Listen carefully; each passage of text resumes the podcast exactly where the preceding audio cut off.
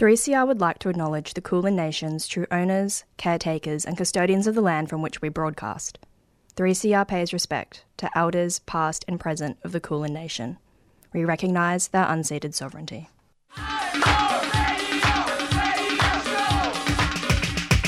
This is three C R Breakfast. Oh, yeah. Alternative news, analysis and current affairs. Monday to Friday, seven a.m. oh, till eight thirty a.m. Yeah. Only double. Clap your hands.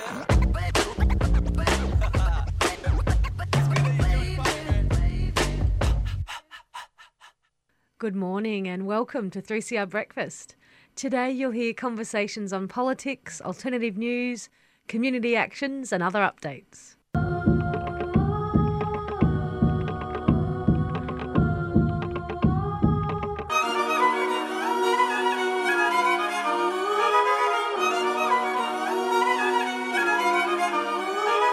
Give yourself up to the next fire, gonna give it all up, throw it in the fire, gonna give yourself up to the next fire, gonna give it all up, throw it in the fire, gonna give yourself up to the next fire.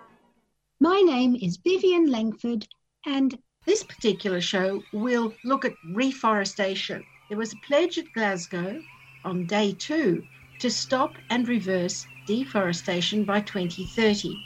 The deal included six point two billion dollars of private finance and ten billion dollars of public finance to restore deforested land and support Indigenous communities. I think it would be wonderful if this could gain high profile and gain huge support, because we've tried it before in twenty fourteen and nothing much happened. Now it's urgent, as the Amazon becomes a net emitter of carbon rather than a carbon sink. I did an interview with Peg Putt about loopholes. Of course, this is not going to be smooth sailing, and she's a veteran of many COPs and many negotiations about preserving forest. One of the loopholes is around biomass, which is currently framed as a renewable energy. I think it's hard to believe that the world could stop deforestation by twenty thirty. One way would be to not let biomass, wood pellets, be counted as renewable energy. Peg Putt is a veteran of this campaign. Peg Putt is with us to talk about the Glasgow Declaration on Forests and Land Use. It was signed by one hundred countries and they're pledged to end deforestation by twenty thirty. Peg is an expert on forest negotiations at the U N level and is the coordinator of the Biomass Working Group. We last heard from Peg during the Tasmanian bushfires, when she was surrounded by smoke and had bushfire refugees in her house. And I've invited her today to explore the loopholes in this declaration, which looks so good on the front of it. So welcome, Peg. Just let's start by telling tell the listeners what it's like where you are today. Oh, well, where I am today, it's a lovely spring morning in Tasmania. Basically, plants are leaping out of the ground virtually. Uh, trees um, have been growing magnificently because we've had a wet spring, and so as the eucalypts grow bigger and broader, the the, the bark has been peeling off in magnificent colors, and uh, the forests are really alive and and growing, so it's it's great. Well, look, let's start now. We're at the heavy thing of the United Nations in Glasgow, and there's a lot of money in play. Let's start with the money. I want to know, will restoration of forests mean money to conserve forests as carbon sinks? Will that be given to Indigenous protectors, for example, in the Amazon, in Borneo, in places where people are already protecting the forests? It's a big question about the money. It never gets down to the people on the ground, or very rarely. And Indigenous peoples are the best protectors of the forest that there ever were. Where you, you have Indigenous communities still living in the forest and securely there, those are the areas of forest where there have not been massive incursions and uh, deforestation and large-scale logging. Those, those communities have protected and lived with those and within those areas for decades, centuries, millennia, and they're the very best people to do it. But the money, the money for looking after forests, unfortunately, is routinely allocated to forest agencies, and that means logging agencies, where they go around saying we're doing deforestation, and what they do is plant monoculture plantations. So you've swapped a beautiful, rich, biodiverse forest with all of that life in it and all of that carbon in it for something that is just really poor in terms of both carbon and biodiversity, and no place for people to live. It's also going to government departments all over the place, that money, and um, just very little trickling down to what is really needed. Furthermore, it's not enough. When the uh, Glasgow uh, leaders' declaration on, on deforestation and land use came out, the observation immediately was, we need five hundred billion dollars a year to keep our forests and to restore and rehabilitate them. Restoration being quite different to tree planting, which is putting in monoculture plantations more frequently than not. And the U N doesn't differentiate. In the, at the climate convention, they don't differentiate between a monoculture plantation and a rich natural forest. So that leads you into a world of trouble. Yeah. Well, look, the pledge commits also business leaders like C E Os to eliminate activities, this is the phrase they use, to eliminate activities linked to deforestation. And I want to know, what does this mean for products like palm oil, soybeans, beef, and what alternative livelihoods for local people are proposed? For those forest commodities, they are there because the forest has been completely got rid of and replaced with those activities. But it's usually big agricultural conglomerates that are um, running those. Here in Tasmania, for example, we've just got a huge issue going on about J B S buying out the um, one of the big aquaculture companies, because people are really upset about what aquaculture is doing. They already own um, the big meat processing facilities here. They're Brazilian. They've come out of the cattle industry. They are monstrous, and they have a, a, an appalling human rights record and an appalling record of corruption. Their two main principals ended up in jail for a number of years.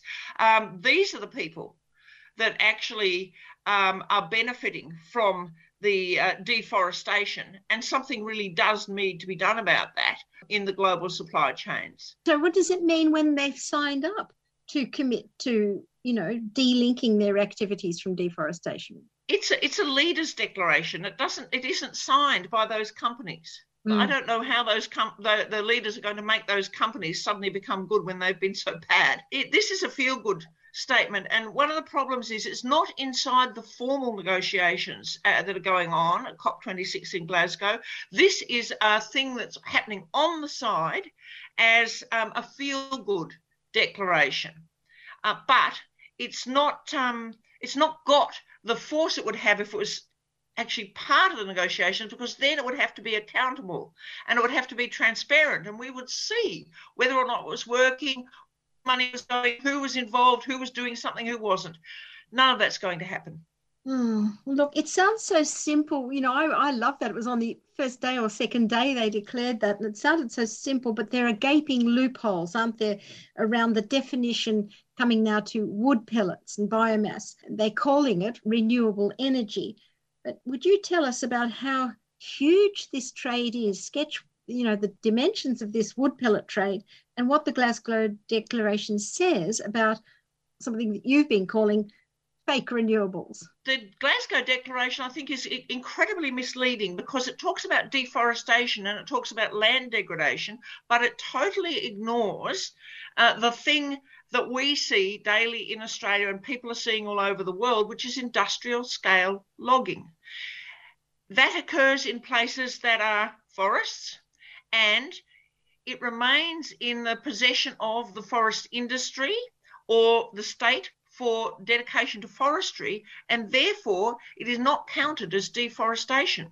So mm. it's just completely outside of this declaration. All the industrial scale logging you actually want to tackle mm. isn't in here, but what is in here is a commitment to sustainable forest management, which sounds lovely, but actually means business as usual logging.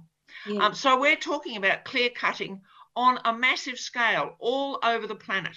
Um, and, and that is increasingly to feed uh, bioenergy, that is to feed for, for putting forests into what were coal-fired power stations and burning wood instead mm. to produce energy, or co-firing it with coal to make the coal more efficient. Now, mm. when you burn forest, it actually emits more carbon dioxide immediately than burning coal. But what we've got here is an industry that is built on this notion that somehow that can be carbon neutral or zero emissions. And the idea is that you chop down a tree, you burn it, it grows back, everything's equal. The problem is when you chop down a forest, we don't often see it growing back to what it ever was before, mm. and we certainly don't see that happen inside the timeframes for the Paris Agreement. We're meant to be cutting emissions in half by twenty thirty and getting down to net zero by twenty fifty. Burning forests is sending it in the opposite direction, and it's escalating. In Europe, um, it is massive already. They can't supply enough from their own forests. They're getting it from overseas. Same in the U K. And now that's beginning to happen um, increasingly in Japan and South Korea. And they're searching down into the forests of Southeast Asia and to Australia for that supply. At the same time, places like Australia, we've got a big um, controversy in the Hunter Valley in New South Wales, where the Red Banks power station, a very inefficient old coal-fired power station, is now uh, slated to be um, reopened as a one hundred percent biomass burning power station out of forests. These are the koala forests of northern and mid-north New South mm. Wales that would be fed into that power station allegedly for renewable energy. It's an absolute outrage, and people are starting to rise up about it all around the planet. But the problem is that the countries that are, that are burning it benefit greatly because they're able to um, account for it as zero emissions in the energy sector due to yeah. some dodgy accounting um, in the carbon side. So they look like they're doing a massive job on renewable energy, such as Europe.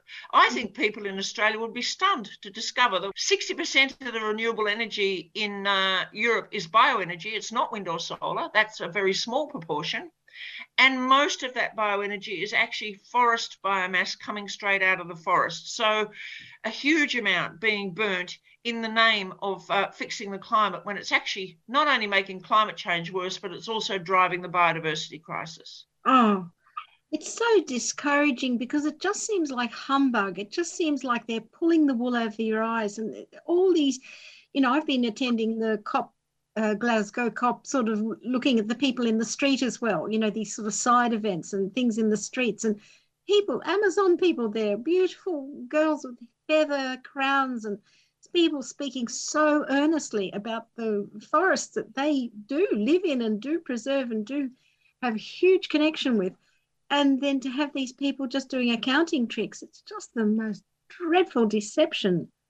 It's so late in history to be doing it like this. I, I can't bear it. It's almost beyond belief, isn't it? Yeah. We find it so difficult to explain to people what's happening because they simply can't believe that leaders would behave so badly or be so misinformed, or that people would be prepared in support of an industry to go so far in the wrong direction whilst claiming that they're doing the right thing when we're on the cusp or beyond the cusp of something really irretrievably bad. Mm-hmm. Um, but that, I mean, I guess this is what one learns about human nature and about politics, and that when you take it to the international arena, people don't get any better and politics doesn't get any better. There are layers of deception before you actually get to real change. One of the th- problems is that this stuff is so convoluted, and deliberately so, about forests that a lot of those high-level decision makers themselves don't understand. They think that when they commit to deforestation, they're actually going to do something about Um, the loss of forests. They don't understand that they're committing to ongoing conversion of natural forests into monoculture plantations, into um, degraded forests, and mm. so on, um, if, if they're not going completely off the scale to another land use, which would be deforestation. Yeah. Well, look, Boris Johnson, you know, waxed really lyrical at one stage. He called the forest these great teeming ecosystems, these cathedrals of nature, the lungs of our planet. Well, look, you're a former politician. Listeners might not know you. You were in the Tasmanian Parliament as the leader of the Greens. So you know politicians, they do get very um, flowery. But um, what do you think those one hundred countries really need to do to make the flowery rhetoric a reality? I mean, just talk to those countries. What do they need to do? We need those forests to sink, so I think. Just talk to them, those one hundred countries. What do they need to do? Well, those countries need to comprehend that these feelings that Boris Johnson articulated are ones that are felt deeply by so many people around the planet. We have a, a real connection to forest. We came out of the forest originally, but the forest also, when it's standing, it's not only the teeming biodiversity, it is the highly concentrated carbon stocks that are out of the atmosphere, down on the ground, stored safely in the forest. And what we need to do is keep them there. And so the leaders need to say to the people implementing it, that's what we wanted to do. There are a bunch of weasel words, tricky words, such that we can keep on doing industrial scale logging all over the place and, um, and say that we've met the pledge, even though we've destroyed forests. But that is not morally the right thing to do, given what people have understood the declaration was meant to do.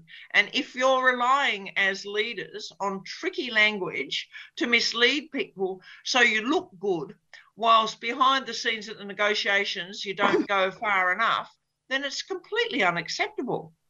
Um, and of course, we as the people have to get on top of it and keep pointing that out to leaders, as well as just giving a thumbs down to burning burning wood for energy, just as we do for burning fossil fuels. We need to go beyond burning. We've got to stop using carbon fuels. Yeah. Tell us some examples of places where that leadership is being shown. I, I'm interested in to know if people are being compensated. You know, in Australia, we have this whole problem of the just transition for coal workers, for example. You know, and it just hasn't materialised. It hasn't been, the vision hasn't really been painted strongly enough, and there are still people voting to protect those nineteenth century jobs, let's say. So in the way, in forests, where are some leading examples that you might have seen or people you've worked with where they've got a vision of how you would do it, how you keep keep the people who are presently profiting sort of active? You know, they could, to me, they could all be deployed as restoring the forest, you know, pay people to restore forests of the degraded lands, you know. But what do you think? Well, the shining example to me is Costa Rica. I went there with Christine Milne um, oh, a long time ago now, in nineteen ninety-eight, when they first started talking about protecting their forests as big stores of carbon and biodiversity, um, and completely changing their approach. I mean, this is a country that's also been bold enough to say, we don't like war, we're not going to have an army. um, so, you know, we are talking about politicians on the cutting edge. When we were there, we went to see the forest and we came across a school tour group. Every school is taken to see the um, protected forests once a year, at least. And what the we got an interpretation of what the, the teacher was telling the children who were going through and seeing the way the forest was protected and seeing people with jobs as guides, taking people into the forest to have a look. Um, you know, there was a whole lot of ranger employment and other employment behind that, uh, looking after the natural values and then promoting the tourist industry and these big hubs nearby the forest, but not actually encroaching on that. And the children were being told that if they tried hard enough and were good enough and became well enough qualified, they would be fortunate and be able to work in the forests on this big program that was going to benefit the country and the world. That's the attitude that we need all, all around the world. And uh, Costa Rica's really led out on that and, and continue to do so. Are there any other examples? Like, I've heard there's massive tree planting projects, but are they in tandem with this mm, philosophy of protecting?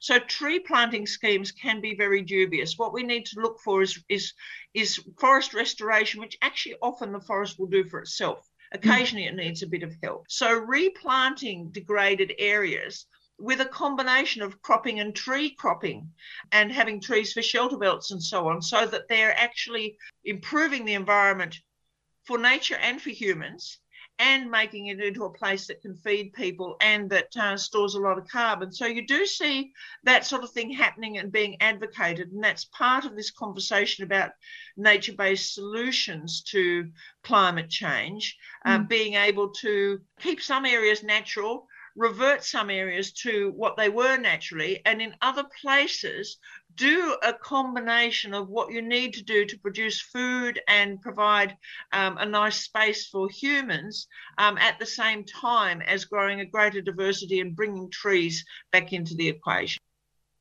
What's happening in Glasgow with the biomass working group? Are they influencing winds, or how's, how's that going? Oh, it's a long, hard fight, and things are done in small increments at, at a COP. Uh, our problem is that many of the most influential developed countries and developed country blocs like Europe are benefiting from burning biomass because they look like they're doing something good. So they look, so burning forests um, helps them make their carbon accounts look good. Europe got very rattled in um, reviewing their renewable energy directive and have had to begin to constrain some of the criteria around burning forest biomass, but they haven't taken it off the books yet. Mm. Um, the same thing's happening in the U K. They're really strongly pushing not just burning uh, forest for energy, but then taking the emissions and, and trying to pump them underground somewhere in um, bioenergy with carbon capture and storage. And the pumping underground somewhere is even more dubious um, in terms of whether it would ever work, because it doesn't at the moment in any sort of scale anywhere. Um, they're trying to push that. So we, we've been doing the work, but we haven't got into a decision point in the negotiation yet. We're pressing towards that, and we're beginning to get um, the likelihood of reviewing some of those, um, those policy settings, but it won't happen at this COP. It's a, a, a work of, of some several years, and um, we're, we're further ahead than we were, but we're not near a resolution yet, um, partly because we need to deal with fossil fuels as well, um, but mainly because it's a good place for cheating, and the countries like cheating, so they all look good, even if the atmosphere doesn't know the difference. Yeah. Oh, well, thank you very much, Peg. Um, I, th- I think from the, the street, you know, from all the Extinction Rebellion people and the children, I don't think people are putting up with this lack of honesty, the cheating, you know, even government. People are so distrustful of governments. A lot of people being interviewed in the street saying that sort of thing. So, you know, listeners, we had, just have to be very brave with this. Peg's an absolute warrior in this field and has been doing it for so many years, but we have to stand firm behind this effort, because it will it will evolve into something. It might not be at this COP, but I, I notice a lot of people are just saying, oh, this COP is, you know, media are just saying this, oh, this COP is a great failure, a great disappointment, and then they more or less throw their hands up in the air and walk away. But I think we have to hang in there, don't we? Well, we can't walk away. We're talking about the, the future of, of our life as humans on the planet anyway, and a lot of other life on the planet. When it comes down to it, you know, every citizen has a role to play, and we're finding more and more people are coming to our cause, definitely, and, and really begin to, beginning to shake things up in numbers, and, and saying they're not going to go away. And, you know, thank goodness for the young people actually pointing out all the blah, blah, blah, because it is. Mm. Mm. And it's always been this complicated smokescreen to try and fool citizens. And what we actually need is some genuine commitment and some moving forward. Now, some places really want to do that. The Pacific Island states, for example, they mm. desperately want to do this. And look at how Australia's treating them and mm. treating those aspirations. Absolutely outrageous. And that's our country doing that on our, our behalf. So we have to stand up. Mm. Um, and, you know, it's not an easy thing to do personally, and it's very emotionally difficult as well, but I just feel worse if I didn't. And I think that's where people get to in the end. You've got to do a bit of something, whatever you can do. Yeah. Okay. Well, thank you very much, Peg. I've been talking to Peg Putt in Tasmania. This is three C R Monday Breakfast. Good morning. I'm Evan Wallace. It is seven twenty-four a.m.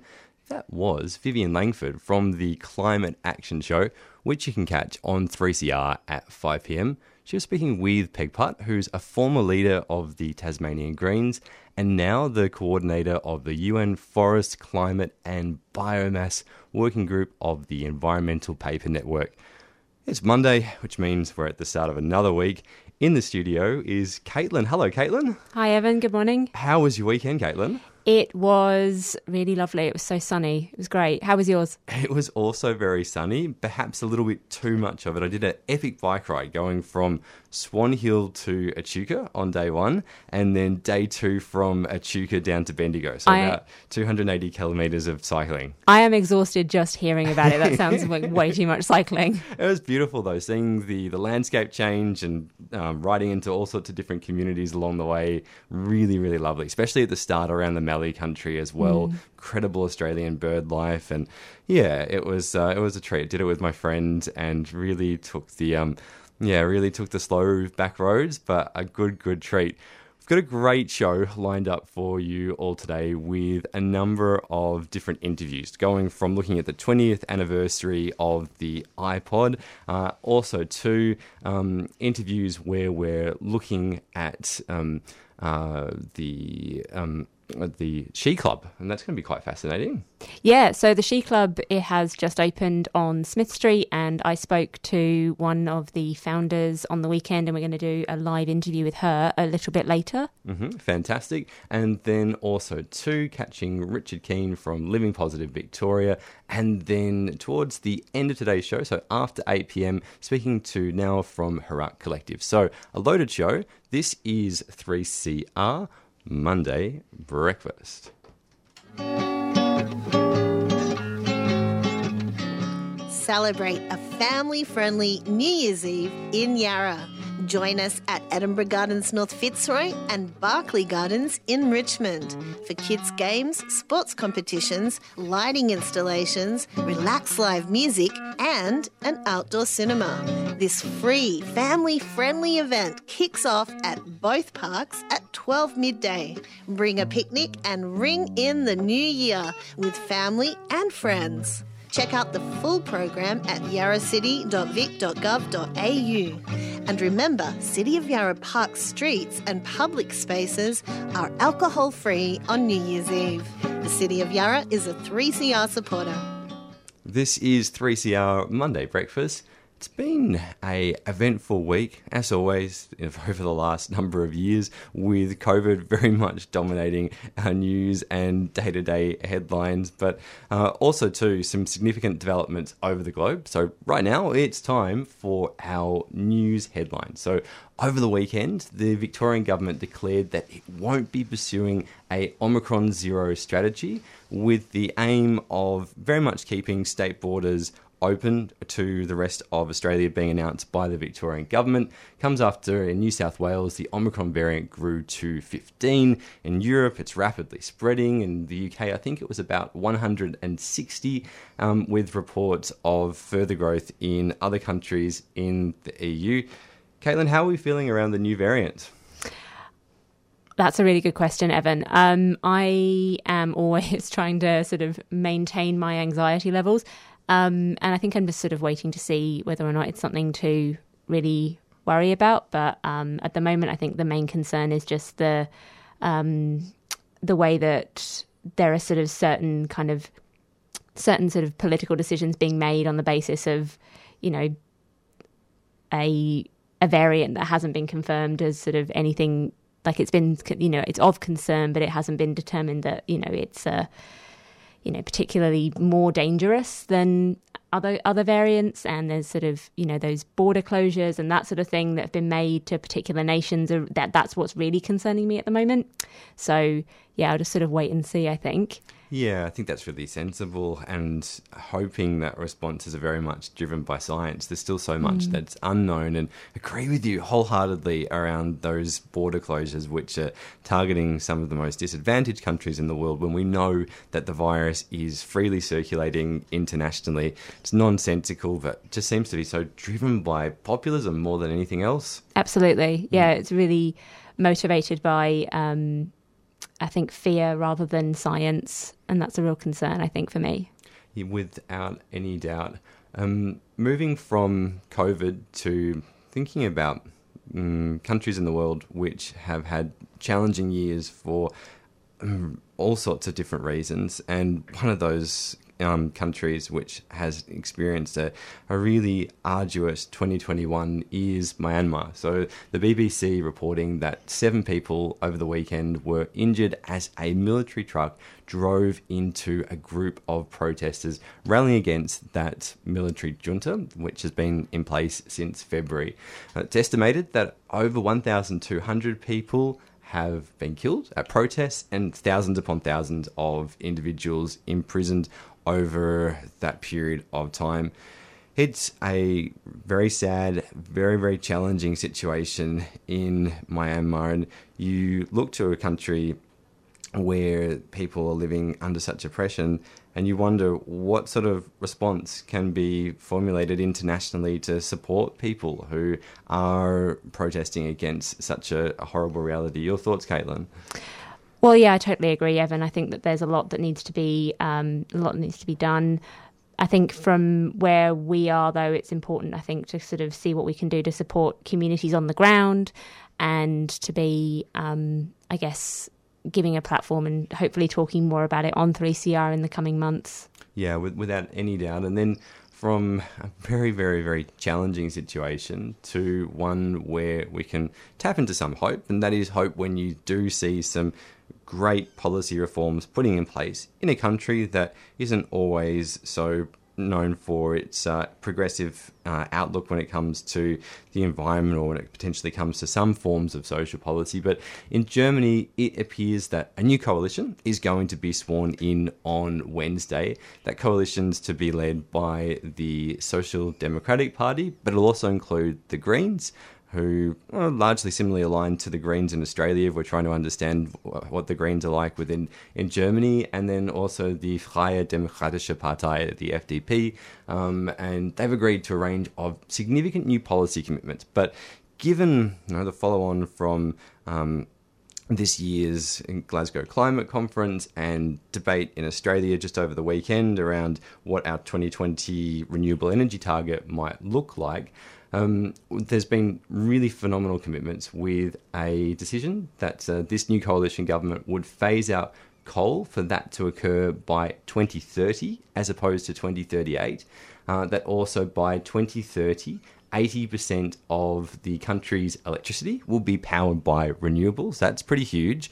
And then also at the same time, the that coalition wants about fifteen million electric cars on the road.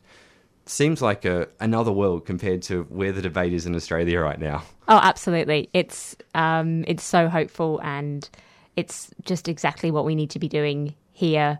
And yeah, it just only makes our uh, my, or only makes my feelings about our climate policy even more sort of frustrated and, I don't know, full of despair. But I think that, you know, it's really important to look to places like Germany who are doing all of those things that are just going to massively make a make a difference to the way that our climate looks in, you know, ten, fifteen, twenty years. Yeah, yeah, absolutely. And also for a country that mm, so much of its economy is also tied to the auto industry, it's quite a significant shift considering the leverage that um, those huge um, companies have, largely coming to mind, Mercedes-Benz, but also Volkswagen as well too, uh, when it comes to their influence that they can put on mm. government and then also their critical role across German cities. I think it's, it's amazing to have a government that's prepared to um, resist that level of pressure and then also say, hey, we know what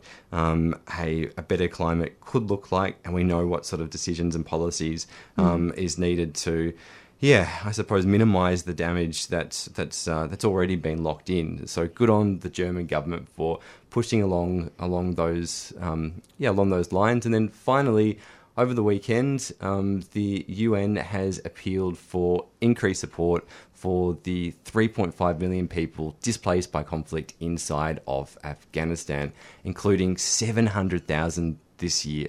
It's it's huge, seven hundred thousand. It's a staggering number of it, people. It really is. Um, and then, I suppose, more heartbreaking too, it's estimated that fifty-five percent of the population are facing extreme levels of hunger, with nearly nine million at risk of famine. We haven't heard a lot about Afghanistan in mainstream press over the, the last month. Um, but it's a it's a shocking, shocking situation that's there. Um, many ways in which listeners can support um, the situation in Afghanistan. There are aid agencies who are doing their absolute best to get support into people since the Taliban takeover, and um, you just hope that there's a level of support that's still able to enter them to the country. Absolutely, and I think we can put some links in our show notes as well and share them on um, social media if people want to... Um If people can donate and can share support, that would be fantastic. Absolutely. This is three C R Monday Breakfast. That was the news headlines for December, Monday the sixth.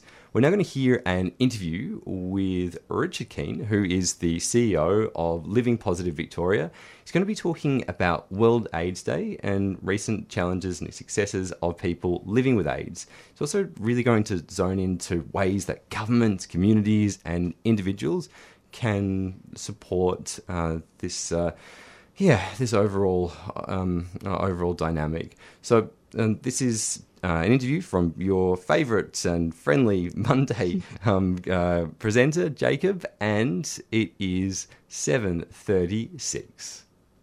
World AIDS Day was on the first of December, and this is a day to raise awareness of issues surrounding H I V and AIDS. The U N estimates that approximately thirty-seven point seven million people are living with H I V across the world. And in Australia, we're quite lucky to have medications to treat H I V. However, there's still a fair amount of challenges faced by people who contract the disease.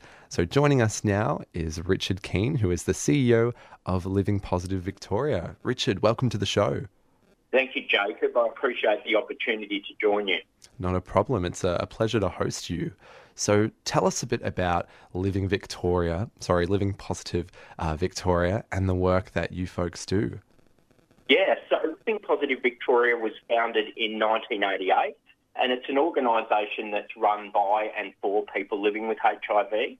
Um, I myself am a person who lives with H I V. I was diagnosed when I was nineteen years old back in nineteen eighty-nine, so a year after the organisation was formed.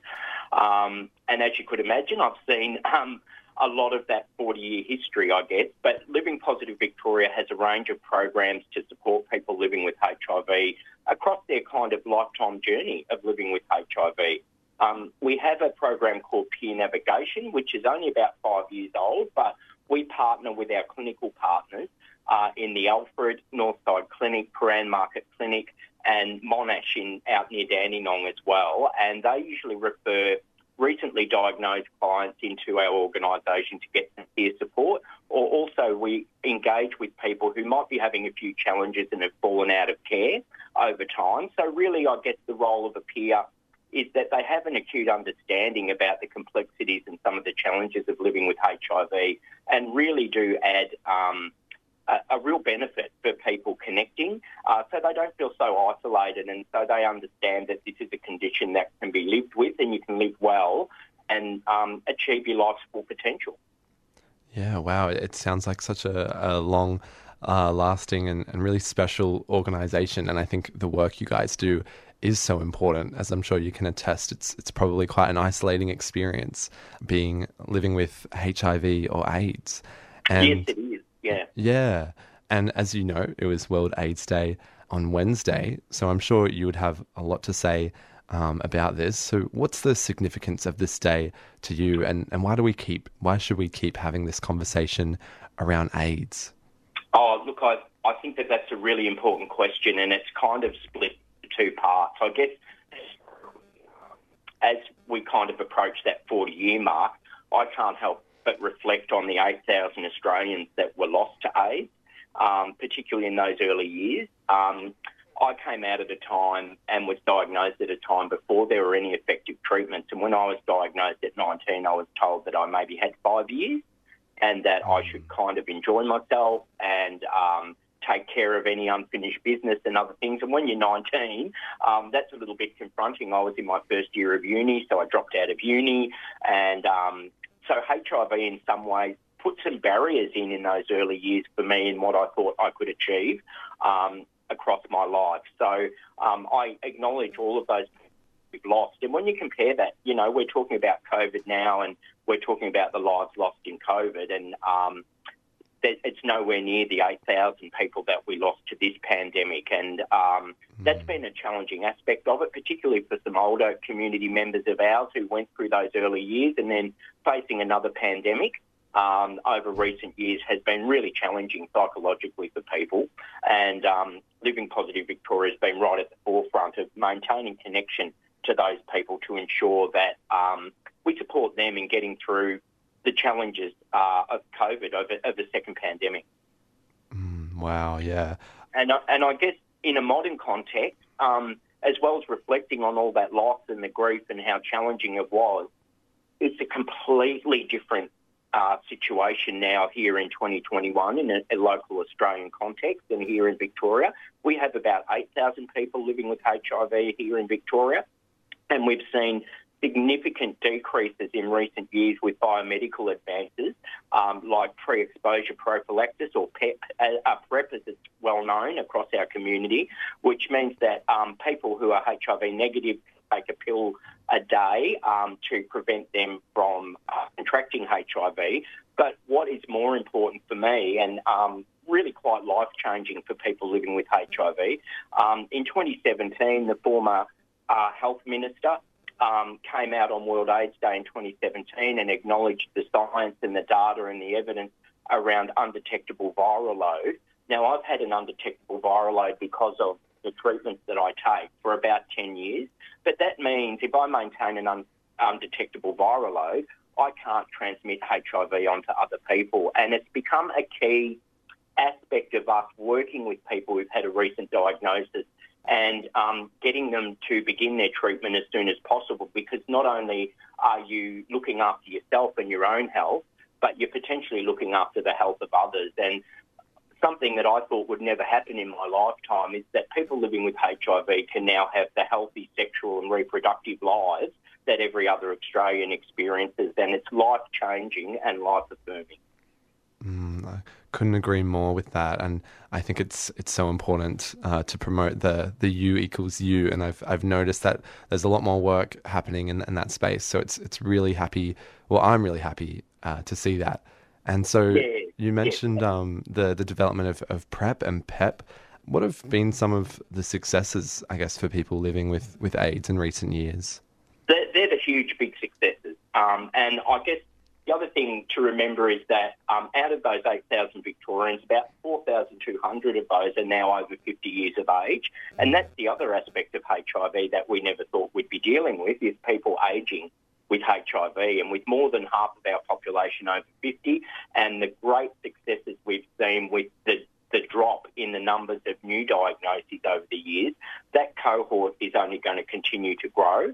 So at Living Positive Victoria, we've had a very strong focus on um, developing supports for those people who are ageing with H I V, who may have some other chronic manageable conditions that they live with as well. And how do you work through that? How do you age well living with H I V? And um, for your listeners, um, our website is living positive victoria dot org dot a u, and I encourage them to jump on and have a look around. And we've just added um, a new section of our website called Well Beyond fifty, which focuses on a whole range of areas around ageing well with H I V, and they include things like other conditions that you might be having to contend with and how they impact on it, how to stay community connected, and also to information about You know, end of life stuff, and sometimes it's really challenging talking about this, but all those things like wills, um, medical and legal power of attorney, um, a whole range of other things that most people who are ageing um, kind of need to start to consider. And there's a whole lot of information on our website to support people. Wow, yeah, I, I never would have considered uh, what big of an impact uh, ageing would have on people already living with H I V. And you mentioned before about the, the pandemic having an impact um, in that, you know, we've already lived through one pandemic essentially, and now there's a second one. I was wondering if you could elaborate a bit more on how COVID nineteen has affected uh, the, the people living with AIDS and, and that community.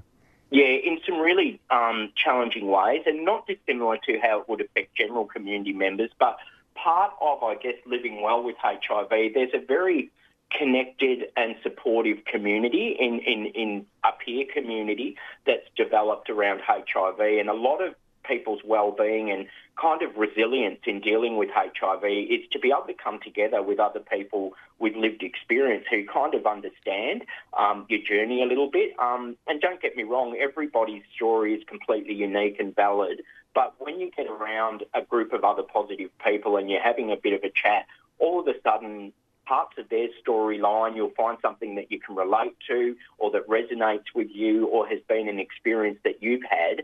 And all of a sudden those conversations start developing ways of dealing with challenges. Like a lot of the challenges that people still face today are the same really human questions that I asked myself all those years ago, like, oh my God, you know, what does this mean for me? Have I let myself down? Has my behaviour meant that maybe I deserve this? Or who's going to love me now? You know, who am I ever going to be able to have a relationship with? So those questions are still the same human questions that people ask themselves with a diagnosis today. And so um, in some ways there have been a lot of successes, but stigma is still quite pervasive, disease stigma, and I think that that's something that's been reinforced by COVID as well, um, that mm. fear of uh, infection, that fear of disease, particularly during the first lockdown, I had an older gentleman ring me on the phone and he was very low and feeling very blue. And he said, you know, I'm sitting here and I'm thinking, you know, we lost eight thousand people. They didn't close down everything for us. They didn't get behind us. They didn't spend billions of dollars and get every scientist to kind of try and find a cure for us. Why was that? And I kind of took a deep breath and I thought, no, actually, I've got to flip this on its head. And I just reminded that individual of what we've been able to achieve under really challenging circumstances. Um, it's hard to convey to your listeners the homophobia and the hatred and the fear and the loathing that was around in those early years and really quite harshly directed towards gay men in particular who were prepon- predominantly and disproportionately affected during that time. And I think that despite all the successes and changes, H I V stigma is still a really big challenge. And I think the other thing is, for far too long, it's been left to H I V-positive people to try and address that stigma. But I think in the broader community, if it's not your lived experience, you kind of put up a bit of a blank wall when you've got a positive person talking about how challenging stigma is and other things like that. And I think we need our political leaders, we need our allies in the community to talk about stigma and to talk about the importance of removing that, because it really does. I think that's why people still ask those questions when they get a diagnosis, because that mm. stigma is still quite pervasive. Yeah, stigma is um, definitely a massive challenge for sure, and I I have I have so much respect um, for older members of our community, because I couldn't even imagine some of the barriers there that you would face, not only as a gay man but also as someone who's diagnosed with H I V. Mad respect there. And you talked a bit about your website before, but I'm, I've got a bit of a, um, a multifaceted question for you. No problem. How can governments, communities and individuals support people living with AIDS? Um, that's a great question. Look, in this country, and, you know, we, we have a whole range of challenges with our governments and our politicians and the decisions they make and whether we agree with them or not. But we've been very, very lucky in this country. Uh, very early on, there was a decision to have a community-led response rather than a medical approach. So that meant that community and people living with H I V have always been part of the response and um, at every level of the decision-making processes that affect our lives, and that the response has been non-partisan. And I think that's really at the heart of a lot of success that we've had over that forty years. And when we look ahead and we're looking to potentially eliminate H I V and end H I V by twenty thirty, I don't think it's just aspirational. I think it is achievable. I think there needs to probably be a little bit more funding rather than stretching it out. I think it's within reach, and, and it's really quite empowering to be able to say that. However, every person living with H I V today will still be living with H I V tomorrow until there's a cure.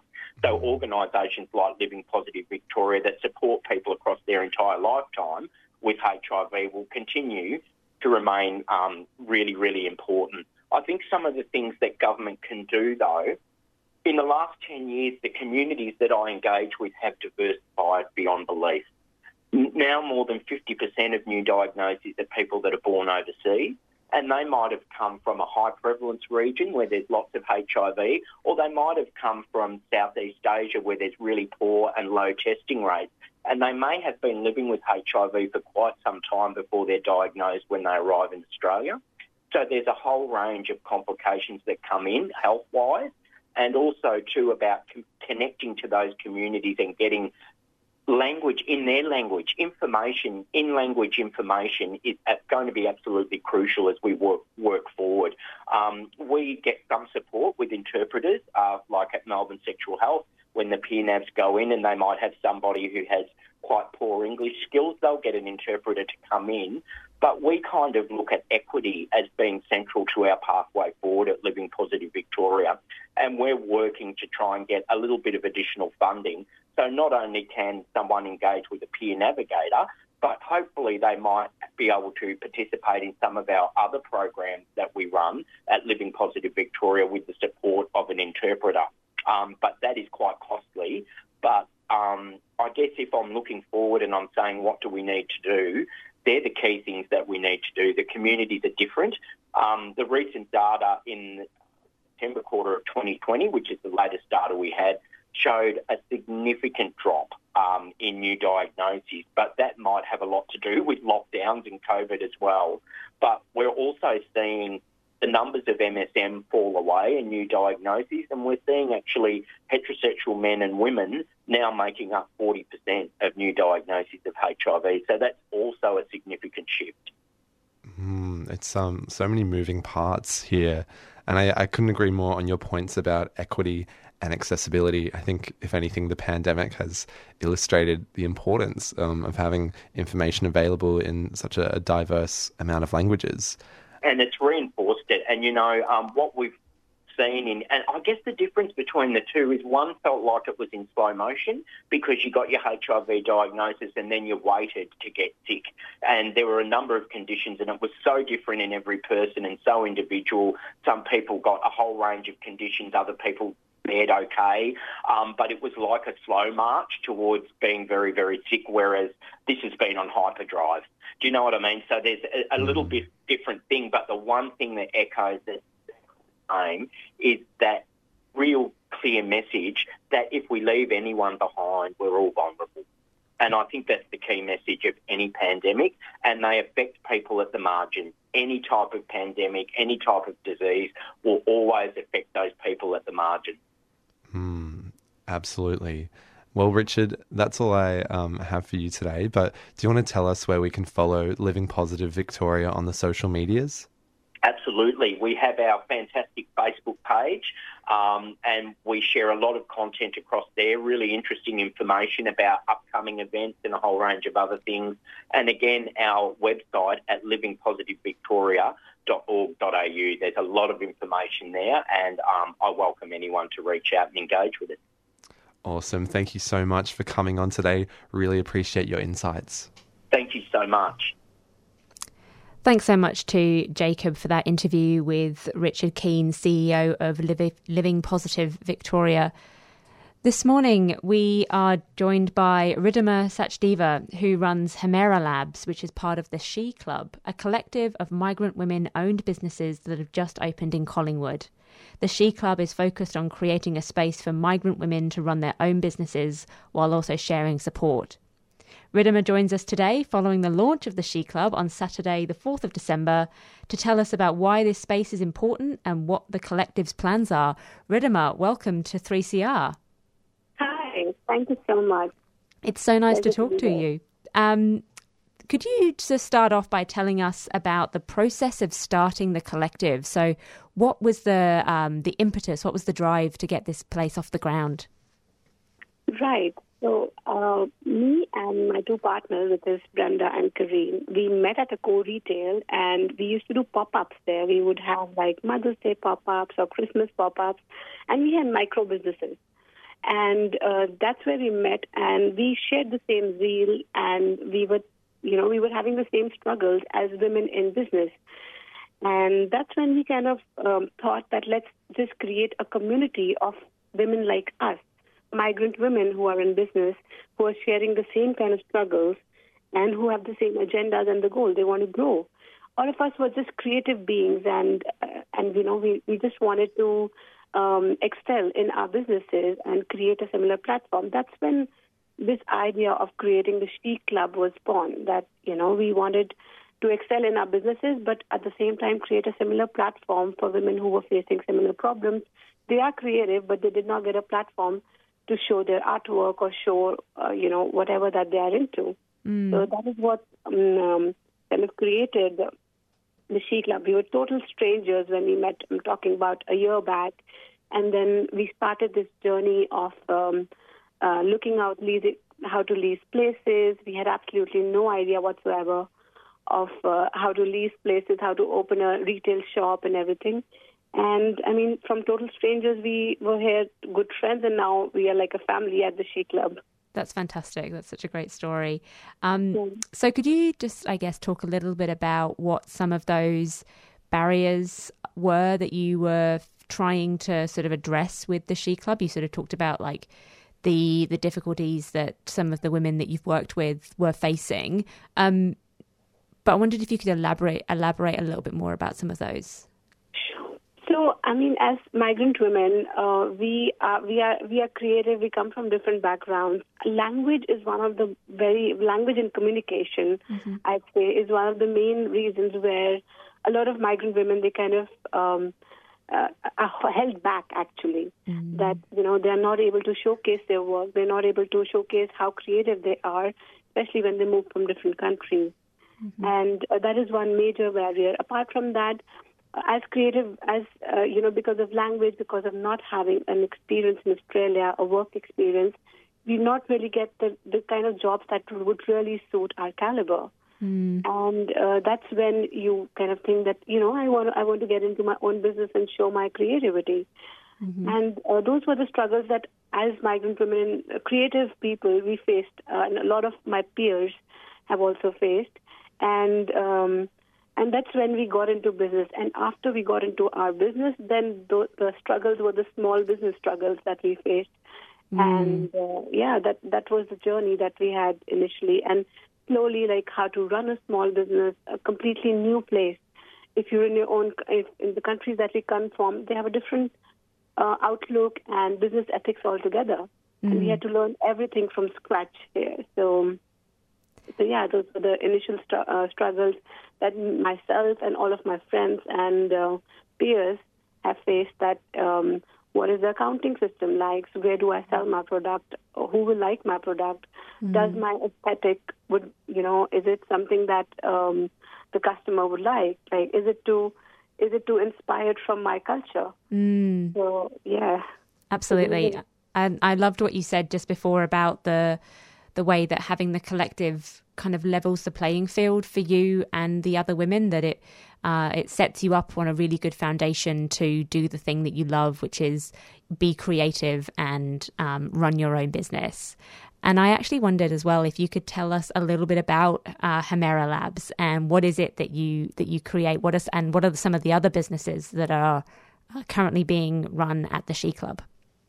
Right. So the Chic Club has Um, four businesses in it. So right now, I, myself, I am a digital illustrator and embroidery artist, and mm-hmm. my brand is called the Hemera Labs, and I create um, illustrated scarves and embroidered headbands and wallets. There are a couple of, so a lot of luxury accessories is what we do under Hemera Labs.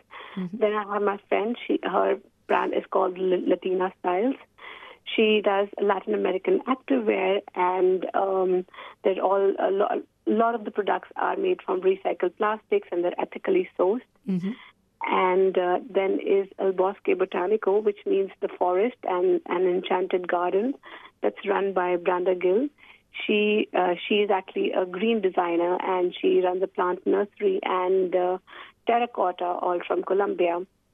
And then the fourth one is the Chai Cafe, which is, um, uh, it's called the Chai Chai Cafe. It's run by myself and my partner. And uh, it's just um, it's just like one place after you kind of walk through the Chic Club, sh- have your shopping, just something to relax and have like a soul-warming cup of chai. Yeah, it's fantastic. It is really good chai. I just want to do a big shout out to the Chai Chai Cafe. It is very good chai. Um, I got to sample it on the weekend. Um, uh, Ridhima, what are your plans for the collective? So you've talked a little bit about what some of the goals are, and I wondered if you could tell us a bit about what it what you wanted to achieve, um, and that space that you have upstairs. Like, what are your plans for the, the that workshop space? Right. So with what we have right now is, um, you know, right, like I said, we have four businesses, but apart from those four businesses that we have right now, we're already connected with at least fifteen migrant businesses right now. Mm. They come from all different uh, walks of life, like some somebody is a marketing professional, someone is a uh, maker, a creator. So with this collective, I think we, we wish to build a community that understands each other and uplifts each other. And uh, we're looking to hold workshops for other business owners and uh, like marketing workshops or even fun workshops like a sangria making workshop, mm. or maybe also like how to deal with the small business struggles. Mm. The, the collective actually, uh, you know, it proved, it brought a sense of com- community with us, which we feel, I mean, it was just um, something that we met on that level, and And that's the sense of community we want to create for other migrant women as well. Mm-hmm. That's fantastic. Yeah. So it's about creating a community and creating the same and sharing the opportunities and sharing knowledge is what you're saying. Uh, absolutely. And all of us, like, you know, um, I have been in business. I have run Hemera Labs for about three years, and I have had my different set of struggles, uh, you know, mm. and... And same goes for my other partners. And and that's what we want to share through this platform. Then, and a lot of people are entering business now or they've entered recently. They are facing those similar struggles. So we want to let out our knowledge and, and in fact, and even learn from other other people who have who have set up other struggles to tell us how do we succeed. Mm, that's fantastic. And finally, can you tell us how people can support the collective and uh, if there are any other migrant women's businesses that you want to give a shout out to? Yeah, sure. Um, I mean, first of all, I'd really like to thank the listeners and our supporters who've, uh, who've really, really supported us uh, through this journey. Our uh, grand opening event was a big success. We had a lot of people drop in. Our neighbors, with the community is absolutely amazing. Mm. So uh, it's a big, big thank you to them. And you could continue to support us by uh, by referring any migrant business owner to to us. And, and you know, just we want to uh, expand our community. That's that's one big thing that we want to do. We are new. We need a lot of support. We're new to the neighborhood, and we need a lot of support. So just drop in. I mean, um, come into our come into the She Club, have a cup of chai with us. Uh, if, you know... And um, if you want a beautiful accessory, you can shop at Hemera Labs. You could, if you want uh, active wear, you could shop at Latina Styles. You can have a cup of chai and you can buy some plants for a nursery. And there are, apart from us, there's a lot of other brands that we are, we have at um, at the She Club. We have a macrame artist, which is Anna Coopers. We have um, a brand which makes swimwear and beachwear out of recycled mm. plastic bottles, which is Arma Universal. Mm-hmm. So we have we have a lot of different migrant women who have showcased their brands with us. So mm-hmm. uh, we would definitely would want all our neighbors and everybody to drop in and, uh, you know, buy their Christmas gifts with us and just uh, give us that boost that we as creative beings are doing our best. Fantastic. Thank you so much, Ridhima. That's all we have time for. Uh, but thank you for joining us on three C R Breakfast. Thanks so much. Thanks a lot. Good one. That was uh, Ridhima Sachdeva from the She Club in Collingwood. I believe their address is number sixty-nine Smith Street if you wanted to check them out.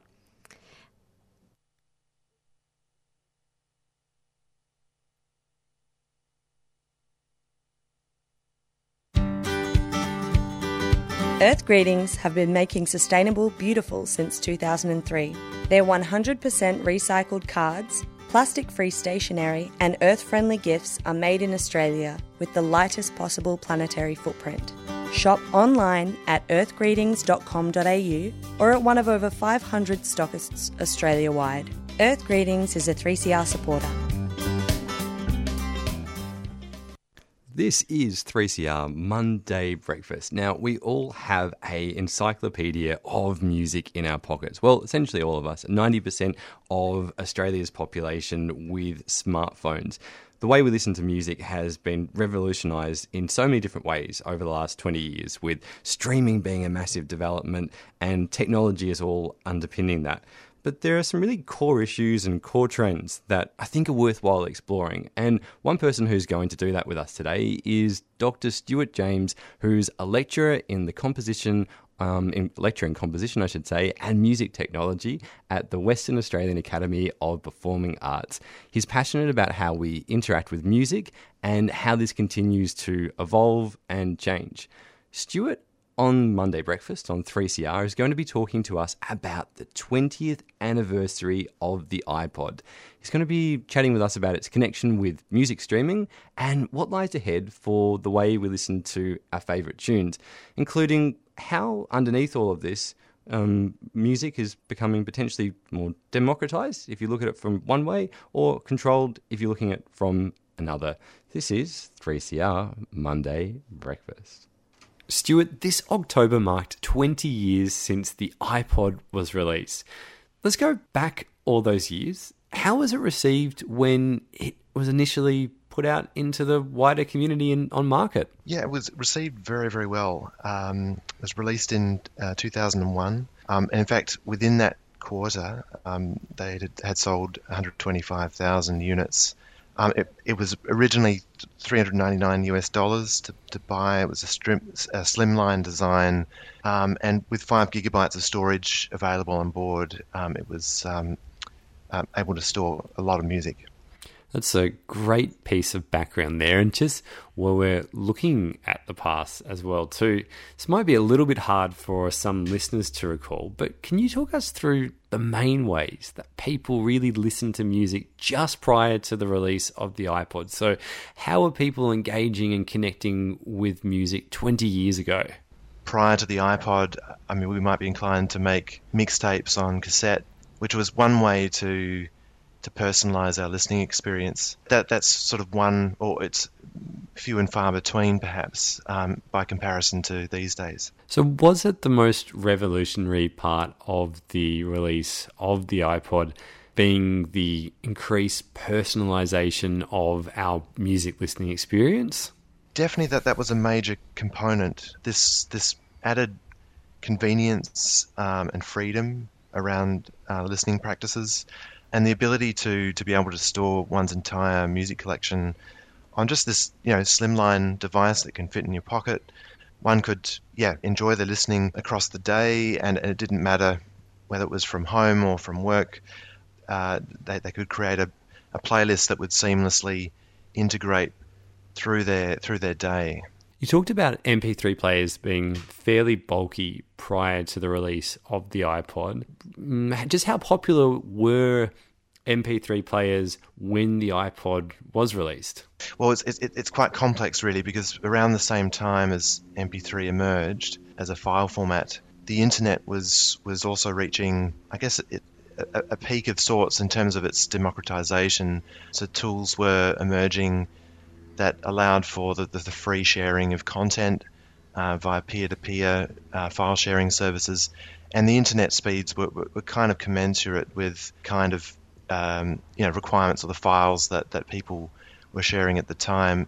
M P three, given it, you can virtually get similar to, or, or this is the way they um, they framed it, was was that you could get virtually C D quality audio um, with a file size that was about a tenth of the size of the, the original lossless audio file. This presented a lot of advantages because obviously, you know, with restrictions on download speed, you know, you could get more files onto onto your M P three player, enjoy more extended um, listening as a result of that. You've talked there about the role of file sharing programs and its connection with the iPod. So to put it a little bit cheekily, would you say that the rise of the iPod was also very much tied to the rise of music piracy? Yeah, I, I, it's a good question too. Uh, I, I do feel may, maybe these these things, were, obviously they were happening in at the same time. There was a simultaneity going on, and it, it's probably difficult to say that one didn't influence the other um, in that respect. But, um, I mean, they also happened quite independently of each other. But I, I do wonder whether perhaps Apple conceive of the iPod being aware of the the increased interest, I think, from consumers in that kind of freely shareable domain. Uh, I, I mean, those peer-to-peer file sharing services, Napster, LimeWire, that they, they appeared around nineteen ninety-nine, which was a couple of years before the iPod was, was released. So I, I wouldn't be surprised if they were making some just some cultural observations and, and saying, hey, there, there seems to be kind of a demand or an, or an, an interest in, in listening uh, listening to more music um, over the internet, and perhaps, you know, that, that as, as far as portable listening players are concerned, like finding a, a kind of a competitive product that, that would allow uh, listeners to, to expand on what was possible at that point in time. I yeah, I I'm not sure if it necessarily encouraged piracy directly. I mean, perhaps indirectly. I mean, certainly that the popularity of Napster can't be denied. I mean, eighty million users um, within the, the first three years is a significant number, and yeah, I I, I mean, I, I remember back, back back at those days. I mean, I. I also used some of those services um, at that time, and I do recollect being aware of this, this interest in being able to just, you know, lis- listen to music that one had never heard of before, you know, some other part of the world, and you know that you know we didn't have necessary ac- physical access to in our local record record shops, either on you know C D, vinyl, whatever the medium might be. So the, the, the globalization of that and, and just the, the inherent global nature of the internet allowed allowed for this wide expansion of the listening habits at that point. You've talked about how listening habits changed, and also that sense of um, freedom that went into how listeners chose the orders of their songs and being able to mix and match and really level up on the mix tape that they might have uh, made for their friends or just for themselves as well. But looking at the wider music industry, what sort of implications did the release of the iPod have for the music industry at large? Yeah, so when, when the iTunes Music Store was released, so that there was a sort of a changing digital landscape really happening. Um, I'm, I'm talking probably particularly from the consumer perspective here, where the consumer could for the first time choose to purchase a single track off an album. Not just that, they can choose any track as opposed to just the single or that, that the artist uh, chooses to release. And so suddenly the whole meaning of the album, perhaps in one respect, I mean, when we consider concept albums and that uh, as, as one example, perhaps the meaning of an album might be seen as eroding. But at the same time, I, I think perhaps evolving is, is a um, perhaps a more positive way of looking at it. The other aspect is, is this idea of being able to download the file um, as, as a means of owning that. And I think with response to piracy, it, it was important to find a um, sort of way of reevaluating the, the value, associated value of music. Yeah, I, I mean, the changes also impact the artist too. Um, I mean, the artist wasn't bound. So in that respect, you know, artists could then rethink about what, what an album or a series of tracks actually means. Gives gives them some added freedom around the, the length or the, the the way in which that is is packaged for the consumer. Love the way that you put that. And also curious to hear your thoughts on the overall legacy of the iPod. And we know that the iPod very much lives on these days in the iPhone. Thinking about how the iPod has had Uh, the impact that it's had on music, and then also on the community and um, on individuals' lives as well too. How would you assess its legacy twenty years on? I guess the design of the iPhone and or smartphones generally have had um, a large on on the way the the iPod has, has been repackaged. And in many ways, the iPhone changed the cultural perception about what it was possible to do on a portable device. You know, it wasn't just an iPod, it was a phone, a web browser, a gaming machine. And because they, they opened up their development tools to the industry, um, and this all, this also facilitated a proliferation of apps as well. This has only just contributed to the ever-expanding idea of what the phone actually is, or smartphone is these days. It's it's certainly not just a phone. Mm-hmm. And uh, I mean, perhaps one of the truly revolutionary steps um, in in the design of um, the iPhone was was the tactile immediacy um, of those devices. And I think the iPod was also sort of part of this lineage in a way. This this breaking down of the barrier between the user and the device. This ability to be able to touch the screen and affect or interact with the user interface, I think, is a really important cultural step to this this kind of seamless integration and experience of both the user and the technology. And now there are these real steps to have that integration taken to a whole nother level. You've recently written an article for The Conversation, and you've talked about different hardware that uh, adapts to physiology. Is that going to be the future of how we listen to music, where we have that increased integration between body, music preferences and, and listening? I, I think it's definitely one of the telltale signs, this continuation or, or expansion of the idea of personalized listening, um, and and how technology will integrate in seamless ways. For, for instance, bone conduction headphones and wearables like the Bose audio sunglasses, a large amount of emphasis placed on immersive technologies, um, but but these these kinds of technologies are becoming um, more streamlined and accessible, um, even over headphones. Um, but some of the telltale signs for immersive technologies, like three sixty degree cameras, video cameras, um, our kind of interest in virtual reality. Um, and surround sound. I mean, Apple's endorsement of Dolby Atmos in the iTunes store uh, just in recent months, um, and also um, integrating that into Logic Pro music production software, not only provides the consumer with the content for, for listening to surround sound over headphones or multiple loudspeakers, but provides the artists with the tools to create it. And it's this inclusivity, which is something I, I think is commendable, but and, and is...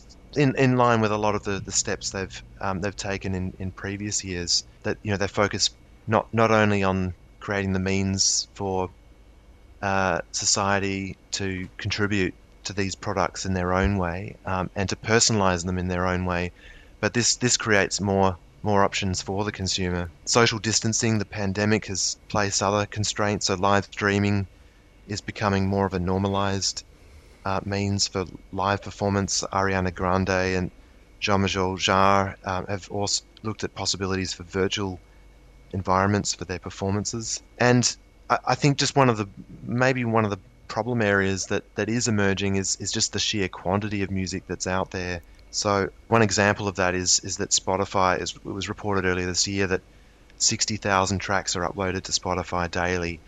Um, so you can imagine, I mean, just how much, how much music is out there is far beyond the amount that the quantity of music anyone can listen to in their lifetime. So we need we need better tools to be able to, to discover music, and we have to also be mindful that as the the systems and uh, are there to support the distribution of music are becoming more saturated, it's a more of an uphill battle for new artists or even established artists to be seen. So these discovery tools are really important, interactive interfaces that allow the consumer to find content. So some of the new tools like this are Radio Garden, Mood Play, uh, the Eternal Jukebox for Spotify, and InstaDive. That they all create a different slant and, and just how we how we might discover music. Um, I think it's really important for the consumer. Um, you know, surprise is important, not to be closed in on one's you know own echo chamber of existing preferences, listening preferences, but to be challenged in the way we listen and uh, to discover new sounds. I love the way you've put that, Stuart. Thank you so much for chatting with me on The Wire.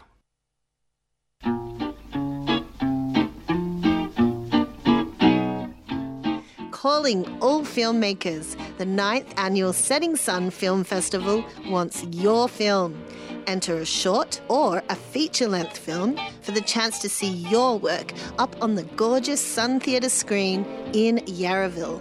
The Sun Theatre was voted one of the most beautiful theatres in the world, with up to ten thousand dollars in prizes for winners. Entries close on the thirty-first of January twenty twenty-two. Go to setting sun dot com dot a u and enter your film now.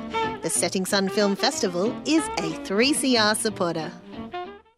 This is Monday three C R Breakfast. Um, you just heard before an interview with Doctor Stuart James talking about the twentieth anniversary of the iPhone. It is coming up to eight twenty a m as we reach the home stretch for the show. With me, I'm Evan Wallace. Also on Monday Breakfast today is Caitlin and Fung. Fung, good to hear you, um, that you're here.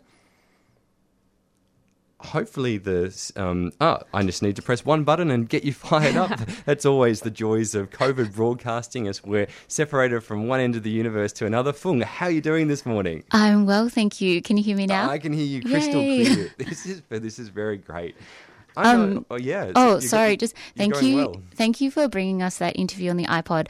There were some words that I haven't heard in a while, like Napster. I haven't heard that term in such a long time. It really brought back some memories. Yeah, it definitely ages you, that's for sure, depending on where you sit on the age spectrum. Yeah. Um, we're pretty lucky in this studio that we have Caitlin, who is a really, really passionate student and also reader and explainer about all things smartphones. And, ah. and so, Caitlin, hearing that interview and thinking about the twentieth anniversary of the iPod, it, it's had a huge impact on how we interact with music. Definitely, yeah. And I think at the very beginning of that interview, you talked about um, the fact that ninety percent, I think over ninety percent of Australians now own and use a smartphone. So, you know, the the dynamic of how we listen to music, how we communicate, how we um, how we think about our devices has completely changed in the last twenty years. And like you said, you know, you really ages you thinking about Napster and LimeWire and all that stuff about, like, you know, how many times you got a virus on your computer trying to download music and all that sort of stuff. Um, yeah, so like the smartphone has completely revolutionised the way that we listen to music and the way that we interact, and so did the iPod initially as well. Yeah, broad, broader question. I'm, I'm curious to hear both of your thoughts on this one. Do we think that the iPod and and and, it's, and when we think about the iPod, it goes hand in hand with music streaming? Has it opened up more choice for listeners to be able to really shape their own listening experience? And that is sort of the democratization of music mm. with um, that ability to be able to um, easily make your own playlist, to move seamlessly between one album to another, to mix and match sounds. Although there's been some changes recently with Spotify that mm. uh, might have al- that might alter that a little bit. Or have we seen, on the other hand, this real control that's been put in place by Apple and further concentration of, yeah, who owns music and how music's managed and streaming mm. services, just uh, having that, I suppose, overall concentration of um, of music content? Where where do you two sit? I might throw to Fung first. Mm. Yeah, I think it's a it's a really hard question and something that I'm grappling with as I use those streaming services, even though I know that a lot of independent local artists don't, um, even though they get quote-unquote exposure, they're not fairly, um, they're not paid yeah. enough. Um, but then I think about the fact that you can reach an international audience um, with your music, you know, quite easily. Um, I don't know. I think you're right in one way where you have that independence. It does feel quite empowering to make your own mis- mixtape and, and really choose what you listen to. But then I think about, and maybe I'm biased because we're on radio right now, but I do love the joys of listening to radio and have someone else recommend music or, or explore something that um, a particular type of music that they're passionate about, and you get to Um, you're like invited along on that journey um, and listen to things that you would never have chosen yourself.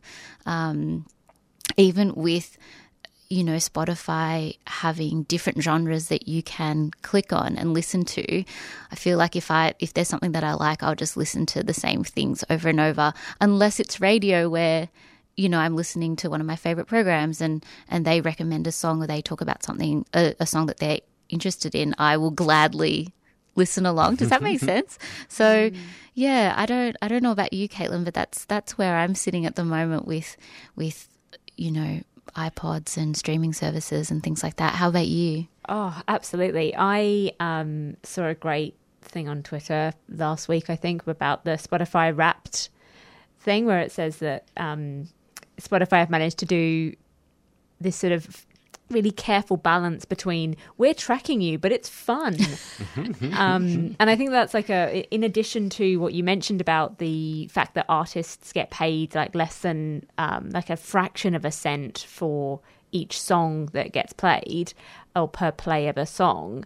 Um, there's also this kind of, there's, there's also a sort of surveillance capitalism mm. aspect to it as well, where someone, you know, there's, there's, there's a constant feeling of being Um, observed and having your uh, tastes amalgamated, and um, yeah, it feels like you do. Li- I, I mean, I definitely listen to the same thing over and over and over again, um, depending on like what mood I'm in, I suppose. Whereas radio really does give you an opportunity. It's a really democratic mm. medium. You can really hear so many different ideas, voices, songs, pieces of music that you never would have thought of. Uh, what about you, Evan? What are your What are your thoughts? I'm just thinking about the idea and the thought that it is much lovelier hearing music that isn't programmed by an algorithm. That's uh, mm. that's something that weighs fairly heavily. And, and when I'm thinking about the joy that comes from from radio, I think that going back to what you were saying before, Caitlin, and also Fung as well, the role of streaming and iPods has opened this world to huge international discovery of music in a way that perhaps wouldn't have been possible twenty years ago in the same way. You may have been able to, if you're really looking, find some Um, find some links and read some articles and push yourself to tapping into world music or tapping into music that really wouldn't necessarily have that amplification in the first place. Whereas I think that's what's quite exciting about music streaming, and then thinking about where this conversation stems from, the iPod and that ability mm. to have thousands upon thousands of songs available to you. That's quite wonderful, being able to really scrape into the darker corners uh, of, um, mm. uh, of of the channels. And I like that. I like that a lot. Caitlin, you're particularly interested in, in smartphones. So thinking yeah. about the iPod itself as, as a device and, and where smartphones are now, what do you think of the change from essentially music that wasn't all that connected to, at least the device wasn't connected to the internet, and now we have, you know, every single person with the internet in their pocket? How do you think that's changed things around too? Oh, I mean, my interest is in sort of smartphones as, so my research looks at the way that uh, women feel about their smartphones, tracking them wherever they go mm. and the kinds of different interactions that they have with their phone dependent on on particular situations. And I think that it's, I think this is something that we've really been talking about quite a lot, is it's neither, um, these things are really contradictory sometimes, you know, sometimes they are, they're so, I think let's talk about Spot, the Spotify Wrapped as an example. Um, it's presented as this really fun, silly, playful kind of, um, Uh, assessment of your own tastes and your own listening patterns, while at the same time it kind of is generating profit for corporations. And that, for a lot of people, have people have a really difficult time sitting with that um, and sort of feeling the kind of the fun of using their phone in that way, while also being like, oh, this is being like, I'm not necessarily the what I'm getting some benefit from it. I'm getting this kind of thrill from it, but at the same time it's also, you know, it's a little bit uh there's some compromises that people have to make when they use those kinds of um services as well, right? Absolutely, compromises all the way. How's the ickiness factor for you, Fung? I think when we're sitting down and having this discussion like this, I think it's easier to detach myself from my personal use of, of these sorts of data tracking services and say, like, yes, I think it's incredibly icky, to put it in your words, Evan, um, and especially with something like Spotify. Wow, we're talking about Spotify a lot, but, you know, it is that it's it's free advertising for them, free marketing, and and really mm. turning um, surveillance into something, like you said, Caitlin, that's really fun and kind of silly. Um, but then I think about the many apps that I have on my phone that are probably tracking my data, and I don't mm-hmm. I don't think about it, you know, for a second until I think year, like every year when Spotify Wrapped comes out, you know, we have these these conversations tend to peak again. Mm-hmm. Um, but then I imagine there are other apps that we don't even think about really that would do the same. I mean, we did. There were some conversations about, you know, using Q R codes. Um, mm. Mm. and and the police, you know, potentially being able to use that data um, through the service app and things like that. So, yeah, I think it's it's definitely a big issue. I it's it's hard to. It's yeah. a hard one, and mm. it's a topic that I'm looking forward to continuing. Also on mm-hmm. other shows, this is three C R Monday Breakfast. It's been a pleasure. Caitlin, thanks so much. Thank you, Evan. Thanks, Fong. Thank Fong, you. Thank you. Have and a good morning. We'll catch you tomorrow at uh, seven a.m. three C R Breakfast would like to thank the New International Bookshop, Melbourne's independent radical bookstore and venue, for their financial support of this program. You can find Nibs in the basement of Trades Hall in Victoria Street, Carlton. And while you're there, check out Radical Coffee, a worker-run cooperative cafe in the courtyard. Keep up to date with upcoming events at nibs dot org dot a u. You've been listening to a three C R podcast produced in the studios of independent community radio station three C R in Melbourne, Australia. For more information, go to all the w s dot three c r dot org dot a u.